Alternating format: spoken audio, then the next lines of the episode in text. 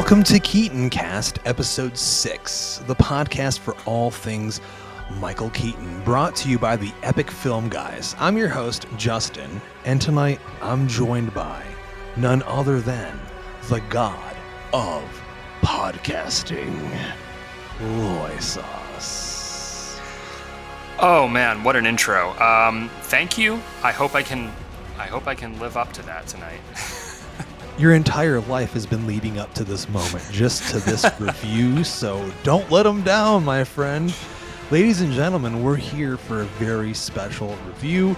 Uh, we attempted this uh, last night, and uh, you paid attention to our Instagram and our Twitter. Unfortunately, we had technical difficulties that uh, did not allow us to release our original review of The Flash, but we're here now to give you the earliest, best review we possibly can. Because, Brian, last night we saw the final version, the final theatrical finished version of The Flash. And um, yeah, I mean, that- That's right. I mean, it was your it was your third time, which is insane because the movie hasn't even come out yet, and it was my second time. Um, but our first so- time seeing the final cut, though. I mean, and- and, we'll talk about what that really entails, if really that much at all.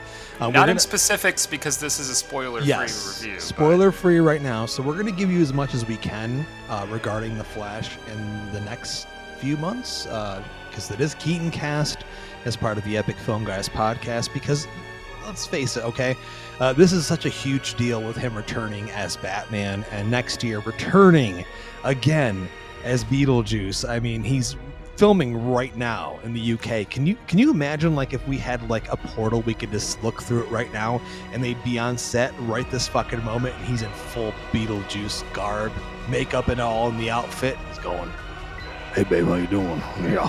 Mm-hmm. like it, it would just be so fucking cool. I mean, I, I swear to God, I'm gonna keep saying this. The moment, Saucy, that they reveal the first official image of him made up in the costume just on set, it's gonna fucking break the internet. I swear to God. I mean, did you ever imagine as a kid that like years later Michael Keaton would be back as Batman and Beetlejuice within a, you know a year of each other? Isn't that insane? It's insane because I never imagined either could happen because Michael's answer to either of those questions regarding Batman or Beetlejuice would be if Tim wants to do it, I'll do it. And we've come to find out, and we discussed this last night in our previous recording that, you know, they spent a lot of time together doing press for Dumbo. And uh, when he was asked about returning as Batman, um, Michael seemed open to it, and he would look over at Tim, and Tim would just be like, "Oh, they're making another one of these every week." he, he then he said something like, "How about Batman versus Godzilla?" or something like just joking about it. So I think it was probably conveyed to him during that that like you know if you ever do want to do it, I'm not going to be involved. I don't want to do it. Um, but Beetlejuice, as we know, is like you know Tim's baby. But ladies and gentlemen, we're not here to talk about Beetlejuice. We're here to talk about the Flash. Andy Muschietti's new film that's landing in theaters next week on June 16th, officially. Uh, and I mean, apparently, I feel like by the time the movie comes out in theaters, uh, the entire world will have seen it because they just keep doing early screenings of the movie. Uh, had no idea.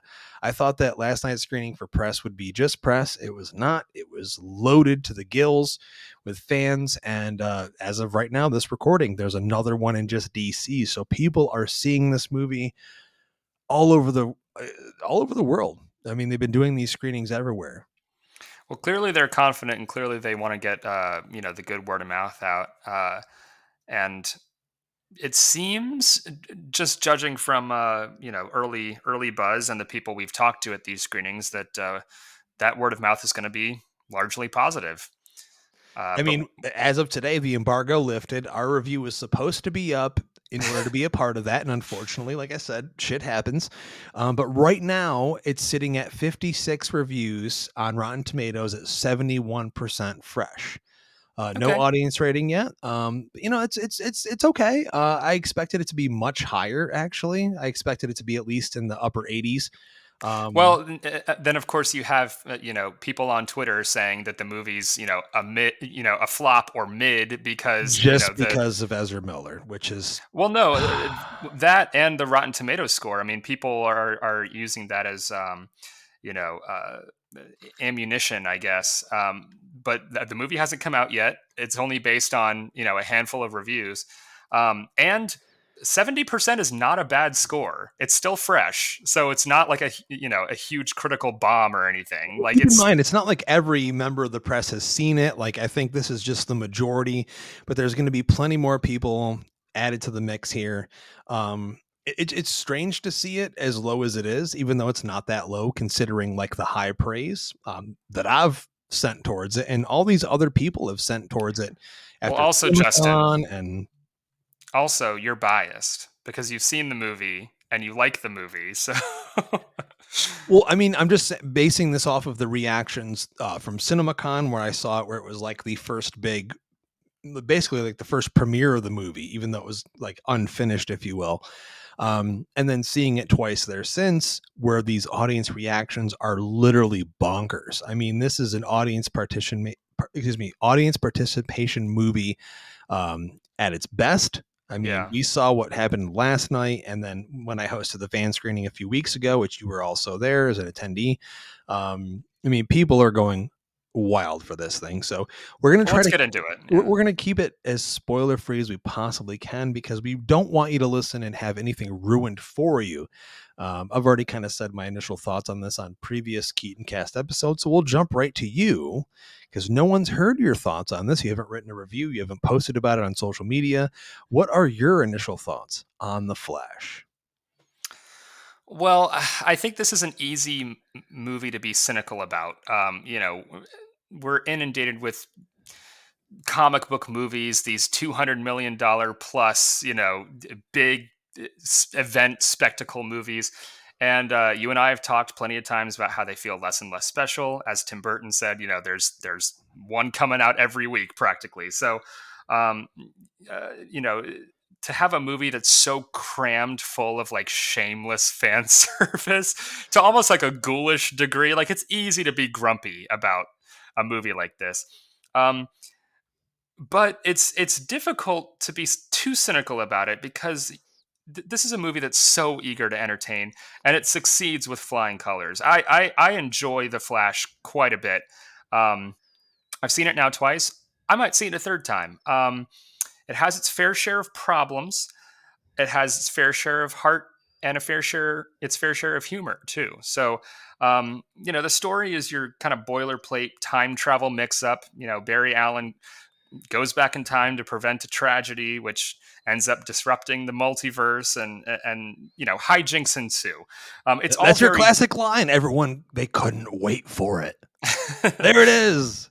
And everyone stands up and applauds and stops listening. No, um, it's it's it's all very Back to the Future, um, which I think the, the, film the film is very aware of. Um, you know, it's mentioned several times by name in the dialogue, and it's no small wonder that Robert Zemeckis was originally courted to to direct this film. So um, instead of Zemeckis, though, we get Andy Muschietti, who I think is, um, having seen the film, uh, I can say for sure that I think he's a fantastic choice uh, to helm this movie. Um, it's a big movie. Uh, there's a lot of spinning plates, and I think Muschietti manages to keep them all in the air pretty skillfully.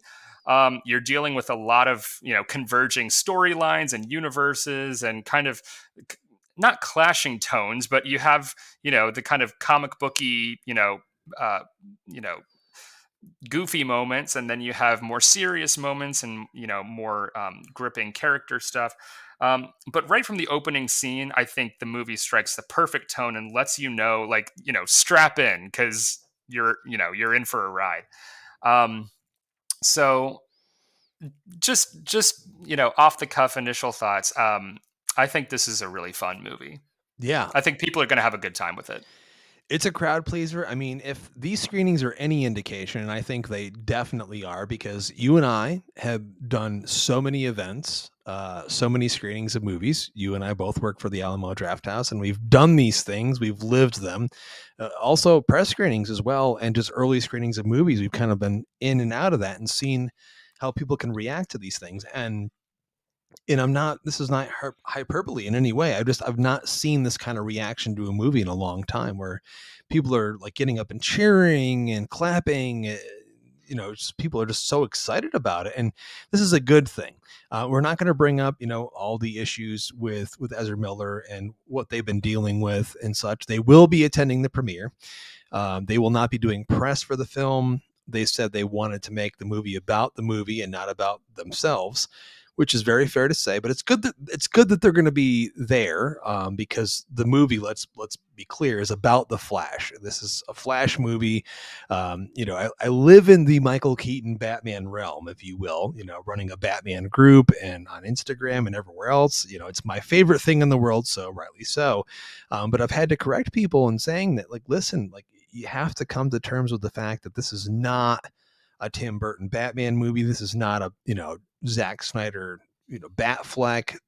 It's just it's literally a Flash movie, and we get lots of cool stuff that happens with characters that we know and love. And um, you know, the only unfortunate thing is that Michael Keaton himself will not be attending the Hollywood premiere. Uh, he is shooting Beetlejuice 2, as we talked about earlier, and he apparently uh, really wanted to be there. He kept talking about it, and just that's why they did that screening in London uh, this last Saturday, where they showed Batman '89 and The Flash to a sold out audience. It was like an Empire Magazine VIP event in which he did a Q&A and that was like his version of a premiere for people so they could come out and see it and hear him talk about it. Um big bummer cuz all of us are like, dude, it's like 31 years later and you're back and we want to hear you talk about it and it's like nope i'm sorry i'm doing this other movie. But that's cool though because it's beetlejuice too so it makes sense. It's it's, it's not going to hurt us that much but um you know getting back to ezra i mean uh, the the first thing i can say right off the bat is just you are not ready for their performance in this movie. They are absolutely fucking brilliant. I mean the work they do uh, you know they're playing two different versions of their character from two different times I mean, I've I, I can't even remember the last time, if there is a last time, where I saw an actor have to endure that. Uh, Eddie Murphy and the Nutty Professor movie. I mean, I, I I don't know. I mean, to have you're right, like two uh, slash maybe more uh, versions of essentially. I mean, the same character. It's Barry, but Barry from different universes, so they're distinct. They have distinct personalities, kind of, and um, I mean, I think he nails the comedy, even though not every joke lands. Um, I think your mileage will vary as far as the the humor goes in the film. Um, like I said, there there are moments uh, that I think uh, could have been just snipped right out of the movie, and it it might have been better for it in terms of like, nah, not every scene needs a joke, but. Um, uh, uh, like I said, I think he nails the comedy. Um, he's more than up to the task for the emotional beats of the movie. I mean, you and I were just talking last night about the ability for him to, you know, cry on cue and, and I mean, uh, it happens like a hundred fucking times in the movie. I swear to God, it's it's insane to see. Uh, an actor of that caliber just continuously well, do that. I mean, when when you're an actor, your job is to act. So I get it. Like, I mean, it, it, he's doing his but job. I'm telling you, I, I don't remember the last time I saw someone cry so much at a fucking movie, let alone a comic book movie.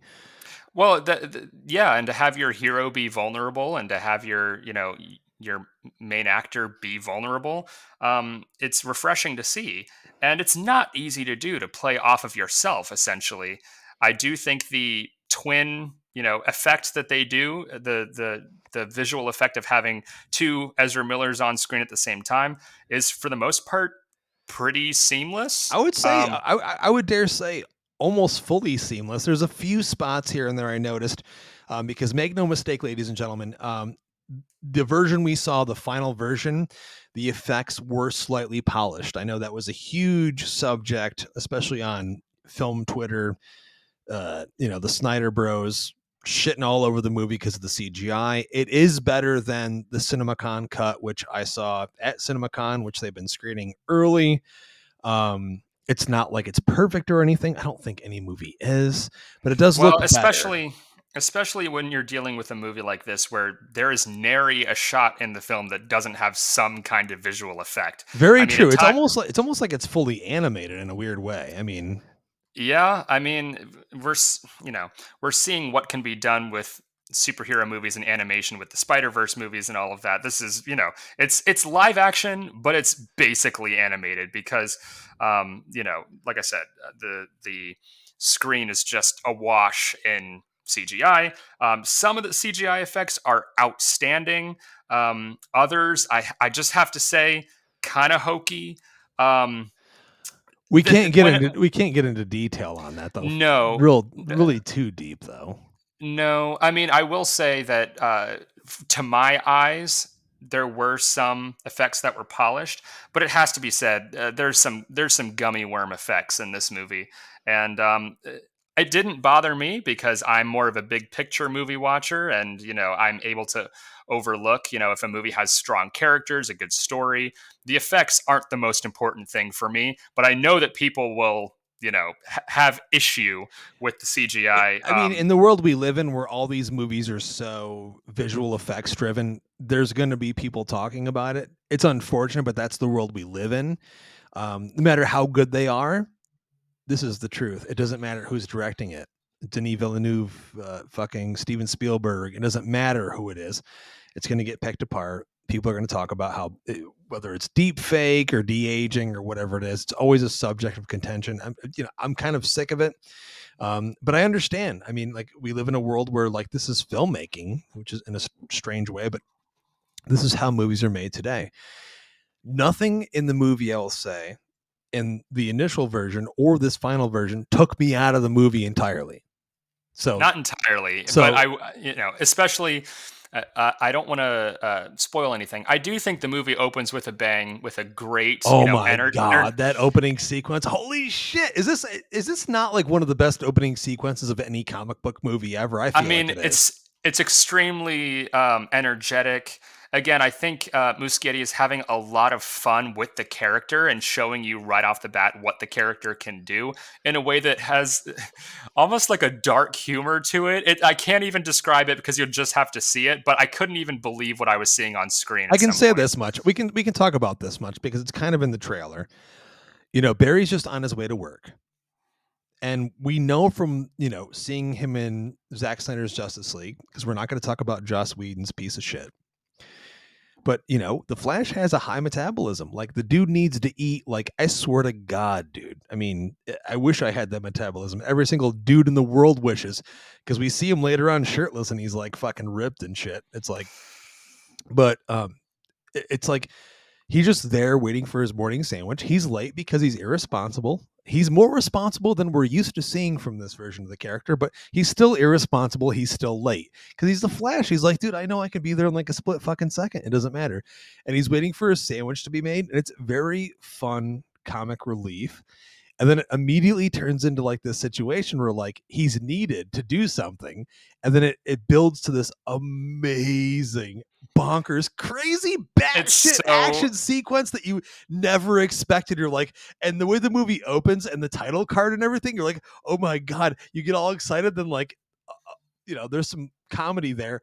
And then we get the title card, and you're just like, you're in for it. It's like, yeah, boom! It just bashes very, over the head. It's very over the top, very comic booky, and it's it's it's really fun. And like I said, right off the bat, it it, it establishes the perfect tone.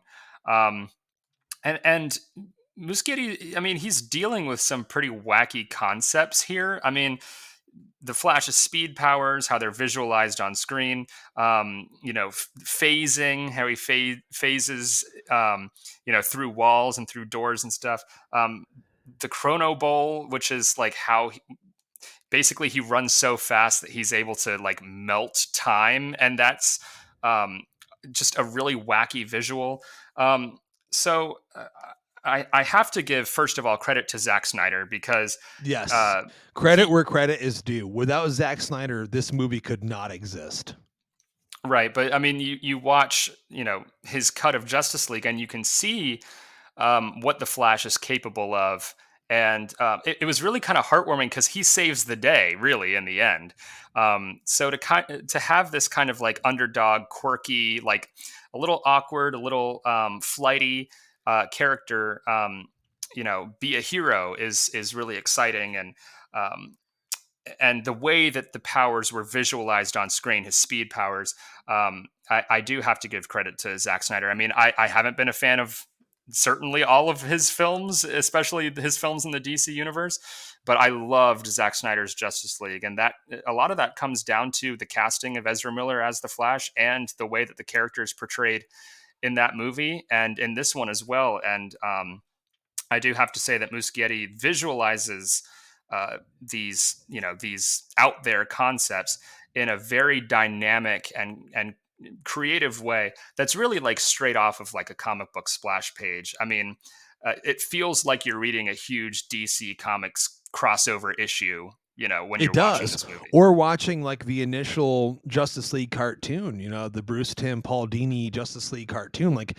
i felt that vibe throughout the entire movie even though we're not seeing you know those versions of those characters but like that seemed like an influence in terms of like how these characters are interacting uh, the visual aspect of it. I mean, the movie has an energy, and like that's the thing a Flash movie fucking needs. Clearly, he has a lightning bolt on his chest you need that kind of energy and like it, it, it's interesting to see such a youthful energy just interjected into this thing it, it, it, i it blew me away the first time i watched it in terms of the opening sequence and it blew me away last night on my third watch and i think based on the audience reaction and you know how strongly it opens i think people are just going to be in for a wild fucking roller coaster ride. I mean this is the epitome of those fun summer blockbusters the way we used to remember them before we got them like every week. And this is nothing against any other, you know, movie in the genre or anything, but there's an old school sensibility running through this thing where it looks like Andy kind of looked at like maybe even, you know, Tim Burton's Batman, Superman the movie, maybe even Star Wars and just said like what what do these movies used to be for audiences before they just got so, you know, filled up into the theaters every other month or they became kind of just like, you know, kind of basic if you will. Um, well, there was an effort, I think, to to make this like decidedly i mean again it's it's no innovative masterpiece of you know it, it is what it is and it's comfortable in being what it is um, but you know um, there's real strong character work in this movie there is an emotional core there is a story being told um, there is you know um, it has like a fun tone to it it's not dour it's not uh, obnoxious and loud and stupid um, it really is you know uh, uh, an emotional kind of experience, and it's it feels special um, in a way that you know not all superhero movies do. Well, I, and, I think I think we can let the cat out of the bag in terms of. Uh, the basic reasoning in which Barry decides to do what he does. I mean, it's in the trailers. I think we kind of know the basic origin of the character. Um, you know, his dad is imprisoned and, you know, he's wrongfully accused, or at least Barry thinks he is and you know he doesn't get to live a life with his mother who he loves so deeply he just wants to be with his family and this is something that haunts him and the movie opens and he's like basically ben like ben affleck's batman's best friend um like they talk it's like this strange relationship where you're like you never would expect Batman to have a best friend. It's the closest thing he probably would have. Well, it's kind of like a surrogate father type situation because you know um, Barry's father is in jail. Like he kind of, I feel like uh, Barry kind of looks up to Bruce Wayne and Batman in a way. And by the way, I mean. I don't think it's any great spoiler either to say that Ben Affleck is in the movie. He's in the movie, um, and it's great to see him back as his last time as Batman and Bruce Wayne. I mean, you know, he himself said in interviews that, that he felt this was his best outing as the character.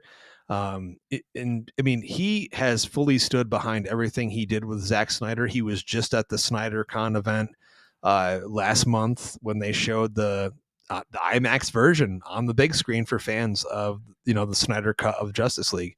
So he's been fully behind it the entire time, but we know he's one and done. He's done at this point. He doesn't want to do any more.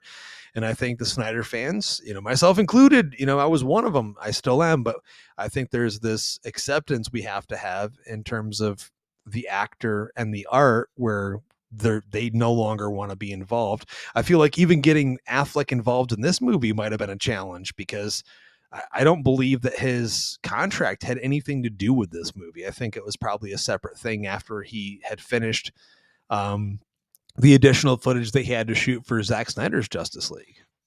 Well, I, I hope that you know Zack Snyder fans will um, be satisfied with you know his his inclusion in the movie. He's not in it for that long, so don't uh, don't go in with any expectations of having him be in you know fifty percent of the movie because that's not the case. Um, I will say I enjoyed. He has a great chase sequence through the streets of Gotham. Um, that's very exciting. Uh, but I will say that the suit. Oh my god! Does not Ooh, look dude. good at all. I was told behind the scenes by some people that know some people that know some other people um, that that you know that worked on the production of the movie that just said that the uh, suit was rushed for some reason, which uh, who knows what that means, but it shows. Um, it's literally the ugliest thing he's worn, and this comes after we've had him in Dawn of Justice and what is I mean, arguably the most comic book accurate bat suit to ever exist on film.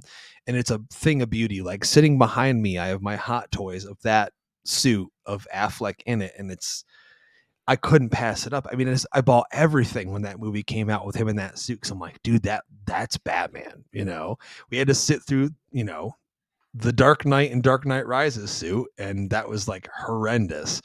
So we finally got Batman looking like Batman. And, um, you know they change it for justice league and if you will and whatever we got after. But this just looked like strange. No i, I get that they kind of constructed this thing to like be able to handle some damage because he has to do some serious shit in his sequence but it's just it, eh, yes we get the the gray and the blue a little bit but it's it's gaudy especially because it's gaudy well, especially especially because Batman is we're used to seeing him in the shadows and and you know the the dark streets of Gotham. You know, he uh, it's not meant to be seen in broad daylight like it is in the movies. So, um, but it is great to see him. Uh, so yeah, I mean, fans are going to be excited to see him in the movie. But we need to get to the bigger picture here. What we're really all about, to be as honest as we possibly can, as I sit in front of the theatrical one sheet teaser in a light box on my wall in my collection room that is also my podcast studio. I see it. It's a thing of beauty. The return of the greatest cinematic Batman of all time, Michael Keaton, returning to don the cape and cowl. What appears to be possibly one last time. We don't know. We know what happened when Gunn came in to take over DC. They canceled Batgirl, in which was pretty much fully filmed and finished except for the CGI. It's we, a brain dead decision, by the way. But I mean, it's a thing. It's a movie. Um, they could have just put it on.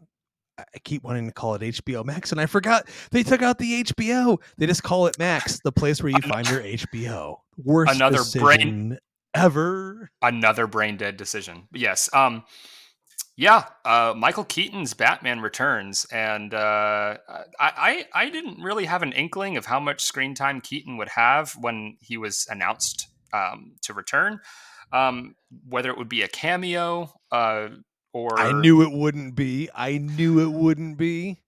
Uh, I had no way of knowing anyway. So um, yes, you did because you, are close to me. So, I mean, my mentality. I think fans I think fans will be very pleased with the amount of screen time yes. that he has. Yes. I was. I mean, my mentality behind the whole thing was from the start, and I had to, even without knowing for sure, I had to correct people because eh, eh, it makes no sense why Warner Brothers would be like, hey, let's revitalize what we're doing. Let's kind of do like a quick switch to change uh, format and um, bring back Michael Keaton and pay him as much fucking money as they paid him to come back for this and not put him in the bat suit. People were still claiming like a year out before we saw any major footage. I think before we saw the um, the first initial teaser trailer, if you will, as part of the DC event, people were still saying no, it's going to be like Batman Beyond. He's just going to be there as a mentor, and I just that made no sense to me. Like, dude, he's at the time they shot the film, he was in his late 60s. And I'm telling you, if you go to the fucking gym, I see dudes in their late 60s that are fucking ripped and jacked and they can lift and they're strong and they're agile. And also, it doesn't fucking matter because guess what? He's in a bat suit. So it really doesn't make any difference. It's almost like having like a 70 year old Tony Stark. He's in an advanced armored suit. It doesn't matter how old he is. And also, there's that little thing that we kind of bring up when we watch movies called suspension of disbelief. Um, so that I mean, you're going to need it to get through this movie, but yeah, I mean, I mean well, very true. But I'm just saying, like the, the idea that people thought they would they would go to all this trouble just to bring back Keaton, and that he would agree to do it to just stand around. Now, granted, we know he was in Morbius for all of fucking five seconds. Uh, you know, I mean, they probably paid him a cool million for that, actually. But you know, the reality is that we know that Batman, not Beetlejuice. I mean, Beetlejuice kind of was his hit back into being, you know, a Hollywood name because he had had a string of kind of duds, if you will, um, in terms of box office. But Batman was the thing that made him an international star. Like it made him huge and I know that he appreciates it. I know it's been kind of this love and hate relationship over the last, you know, at this point, you know, next year it'll be the 35th anniversary of the original Batman. Um, he's had to live with that, you know, Batman this, Batman that. Um, but he appreciates. It. I think he finally came to terms with the fact. I mean, when you get to be an older age, you're like, this is kind of my legacy. Like, what am I going to be known for? When he yeah. when he passes away it's it's literally going to say in his obituary batman and beetlejuice actor michael keaton it's not going to say birdman it's not going to say mr mom it's not going to say fucking night shift or uh, multiplicity god forbid, god forbid multiplicity or maybe it'll say jack frost though i don't know maybe maybe people are coming around on that one. I, I don't know. Um, Snow Dad's better than No Dad, right? But I mean, the reality is like he knows, like every single person that walks up to him is going to say either Batman or Beetlejuice. And I love the fact that he embraced it. And getting to him being in the movie, it shows because, dude, he does not phone in a single second. When he puts on the cape and cowl, it's almost as if he never left us. Like we've never seen a single other cinematic Batman since him. Yeah. Well, I mean, his inclusion is kind of like, you know, a a, a, bigger problem that I have with the movie and movies in general. Um, this is the ultimate clap because you recognize it movie. Um, so Keaton's casting feels very, oh, I don't want to say pandering, but it feels very much like a nostalgia pull for people. I think his his inclusion is why a lot of people are wanting to see this movie. I dare say ninety percent of people. I mean, you and I had this discussion last night. It needs to be brought up again. What happens in this movie is what Star Wars fans wanted to see in the Last Jedi with Luke Skywalker returning. More, more along the lines of what they probably wanted to see. What I'm I saying. Mean, what they wanted to see, not what they got, and that makes me happy because I understand. I mean, as much as I love that movie, The I Last Jedi. Yes, The Last Jedi. I can understand fans' perspectives on like you're going to bring him back after this many years. Like you want the character that you know and love, and they do yeah. that here. They do that here, and and they do. And I think that probably I, I would dare say Keaton would not have returned unless it was like that's the version. Like you know there's some there's some questionable things that they do with the character i mean his introduction um may take fans aback a little bit because it's a little bit weird, but at the same time, well, like, and to I, see and to see him kind of like flipping around and fighting Kryptonian soldiers, and I mean that, I mean Burton's version of the character that was never, um, you know, it, it, was meant to exist in that universe. So to have him, you know, doing things that you otherwise wouldn't see Batman do. I mean, I think they do a really good job with how they wrote the character. I think he has a stellar um, kind of intimate character scene with Barry that I thought was very well written. Um, I, I, I I think that Keaton gives a strong performance and is the character that we remember, while also being a little older, a little grizzled and world wizened. Um, and also, it's just impossible not to get shivers when you see him in how the bat do you suit. not? How, I mean, how do you not? I mean, uh, every screening I've been to, and I shit you not, I keep mentioning this, but when I saw it at CinemaCon, and there's a huge balcony. I think there's like two balconies there. It was like so fucking packed. And this is industry people, you know, some YouTube film critics. Like I, am pretty sure that uh, Jeremy Jahns was sitting right behind me during that. It was just like this huge event, right? Everyone wanted to be there, and no one knew if they were going to get in for sure or not.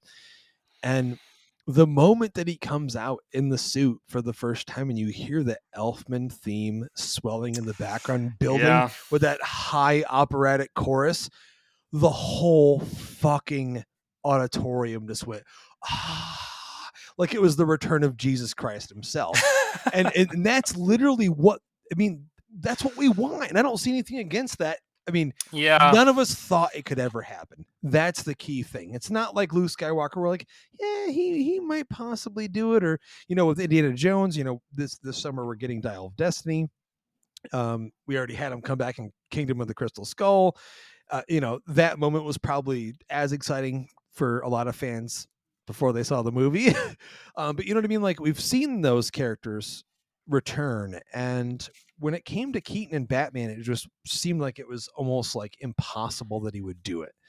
And the fact that he did it and he put on the suit and what you see him do in the movie is so yeah, impressive. I mean, it's, it's like it's it's it's literally like I said, he's in his late 60s when he shoots this thing and granted there's cgi to help there's stunt guys and stuff like there's in any other movie but when you see him it's batman there's no yeah. question it is like a dream come true and i mean uh, you could you could argue because i do have reservations of like you know the spider-man no way homes and the ghostbusters afterlife it's just like again it's it is it is fan service to the nth degree. I mean, and and callbacks out the asshole. Like eh, we're not even scratching the surface of like the amount of references and and characters that show up in this movie.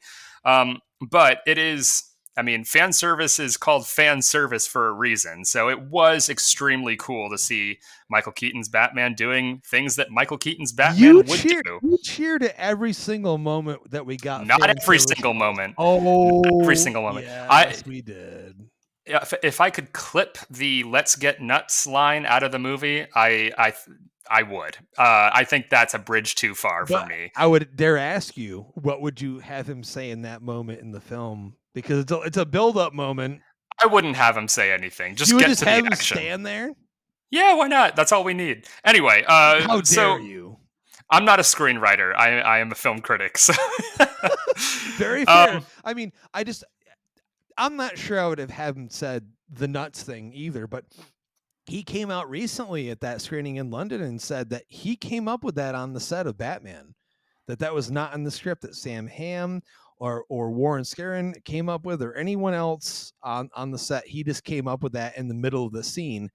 It was just improvised. So maybe he on the set was like, it just did it, and everyone was like, "Yeah, do that again." Yeah, I'm sure that'll get you know applause in the theater. Yeah, I'm sure. I'm sure that and it that's does. what happened. It does. It does. It does. It does. Not for not from me. I, th- I mean, everyone again, else around is, you though, so you must have felt pretty alone again, this is the ultimate like clap because you recognize it movie. I mean, there was one guy, especially in the theater, who clapped at every opportunity. And um, well, some of the shit that know, he was clapping at, I didn't recognize, and I was like, why is he clapping now? Maybe he was just really happy to be there because he got to see an early screening of a movie he's very excited about. You ever think of that, Brian? Great. You ever think of that? that's great. I'm really happy for him. Um, you know, uh, one thing that I think uh, people are going to be talking about besides Michael Keaton's Batman um, is Supergirl. Oh, and um, shit! Yes, and because that was a surprise for me. I knew that Supergirl was going to appear in the film and that she was going to be a, a kind of a main player. Um, but she kind of steals a lot of the movie, and the actress uh, playing her, her name is Sasha Calle. She's a She- beast. She's an absolute force of nature in this thing. Absolutely, like literally, just. I mean, she's kind of scary, man. She's a force of It's- nature. Like It's intense, yeah. it's really intense. and her action scenes are some of the most standout, you know, scenes of the movie.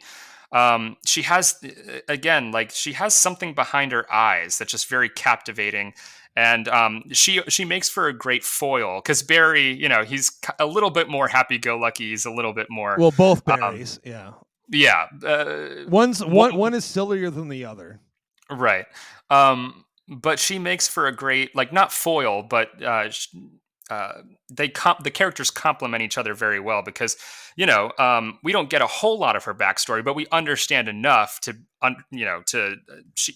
This is a character who has had, you know, some some pain in her life, and um, it also. Uh,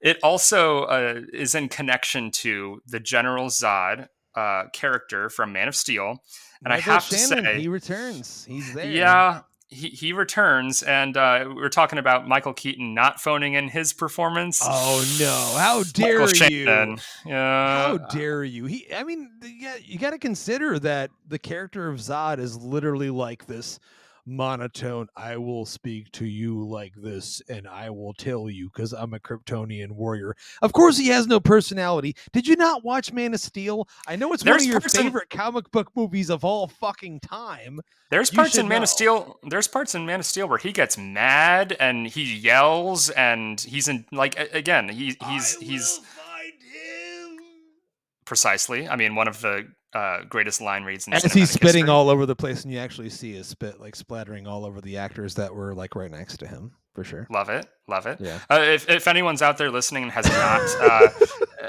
uh, has not seen the YouTube video of Michael Shannon reading that completely unhinged sorority letter, do yourself a favor, type in Michael Shannon uh, uh, sorority letter, and it's the greatest. Let's thing ever. face it. Let's face it. Here we have one of the best living actors of all time in this movie, and unfortunately, here's the weird thing about Michael Shannon: like, he needs better movies. He, really does. does. He does. Um, yeah, he was fantastic in uh, Nocturnal Animals. His performance in that was phenomenal. when that was how many I- years ago? I'm just saying, like, yeah, he's he's one of the best. Um, I believe it was like a year or two ago where someone was at a bar and they were like, "Oh, I'm just sitting at a bar next to Michael Shannon. He's watching the Oscars at a bar and he's just drinking a beer at a bar."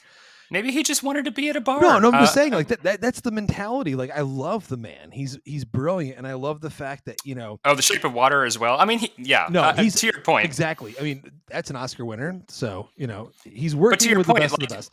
I, I- I just love the idea that he had this integrity that when he was asked to do the film, because I watched the recent interview he did uh, regarding these things they do that I love, where they're like uh, their career, you know, iconic performances, if you will, whether it's Vogue or whatever other publication does it, and he said like, you know, Zod died, right? and like yeah and then he he wanted to get Zack Snyder's blessing and that's how much he cared about the role and the performance that he did in Man of Steel and in Zack Snyder's vision and I give him so much credit for that and then of course Zach gave his blessing because he knows that this is an offshoot like uh, there's Snyder fans out there acting like this is not like part of that but like everything Zach started is still part of this movie and uh yeah, I mean, it, it definitely kind of puts a bow on the whole Snyderverse uh, and the whole DCEU as a whole because we know that you know things are going to be a little different with James Gunn in charge, but th- uh, this movie kind of brings it all together and. Um, uh, you know, it, it all comes full circle.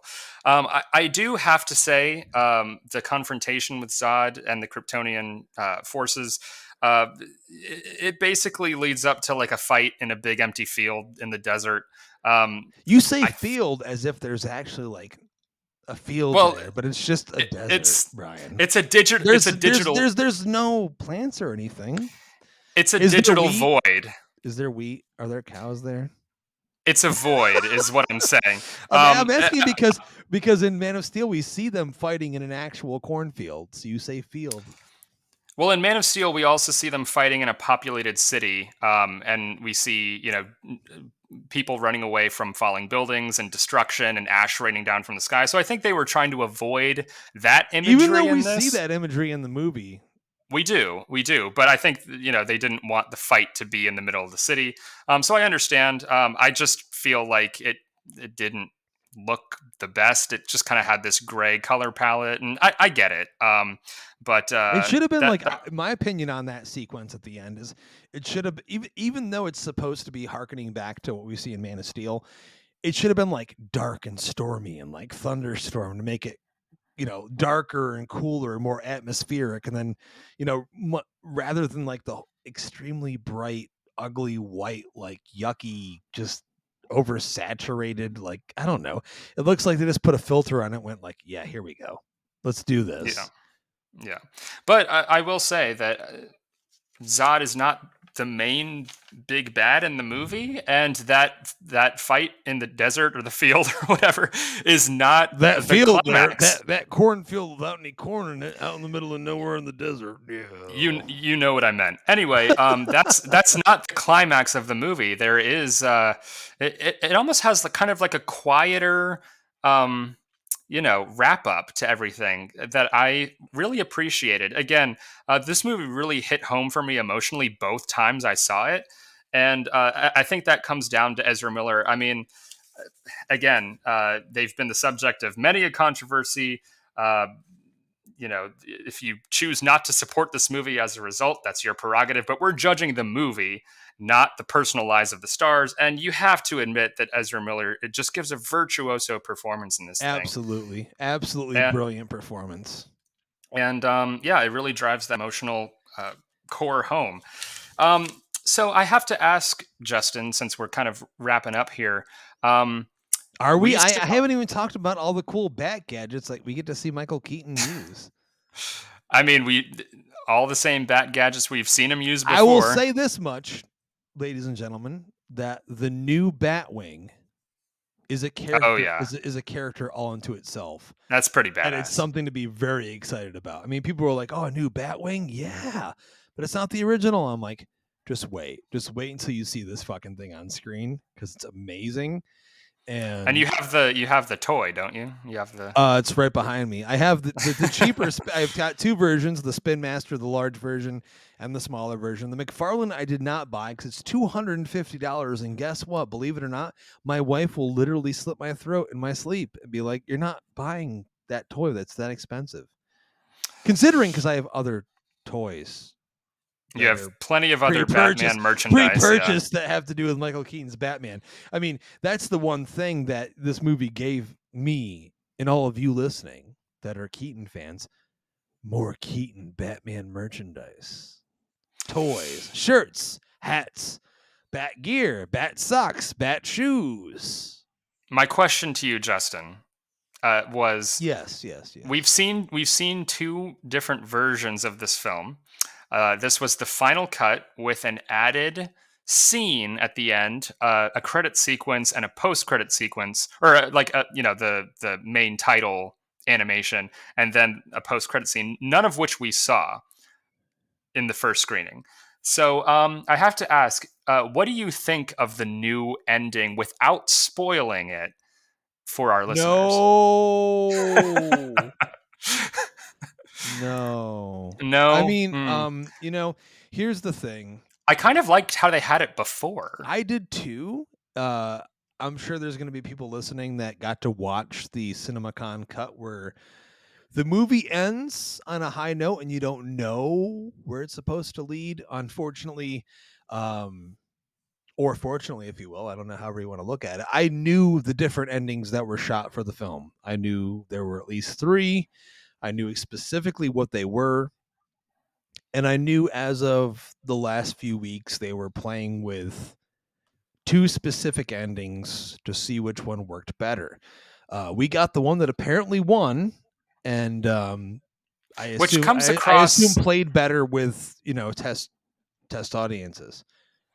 The, the, I feel like the ending kind of comes across as a joke um, which is fine because I feel well, like the whole fits... movie. There's there's so much comedy in the movie, like it fits Right. the tone, like you said. And um, when we talked about the other potential ending, which I will bring up and I will reveal on our full spoiler review, um, probably wouldn't have landed as hard as this did. I mean, I'll just say this much: the audience we had last night loved the ending. Like they fucking roared at this shit. Like they just had Yeah. a blast with it. And I think that, you know, the movie's so emotional at its core um and what it deals with. You wanted to like let the movie end on a high note and like this kind of like really fun, silly moment. Yeah. Um, well, uh, I mean, the original ending definitely would have inspired conversation um, and and uh, debate about what the direction of the DCEU is going to be. Because you know, it, it, what if they decide to make the Flash two, or like you know, if, Oh, if a well, certain we, well, we heard the other day that like there's a finished script for the sequel, so we don't know what that means, if it means anything at all.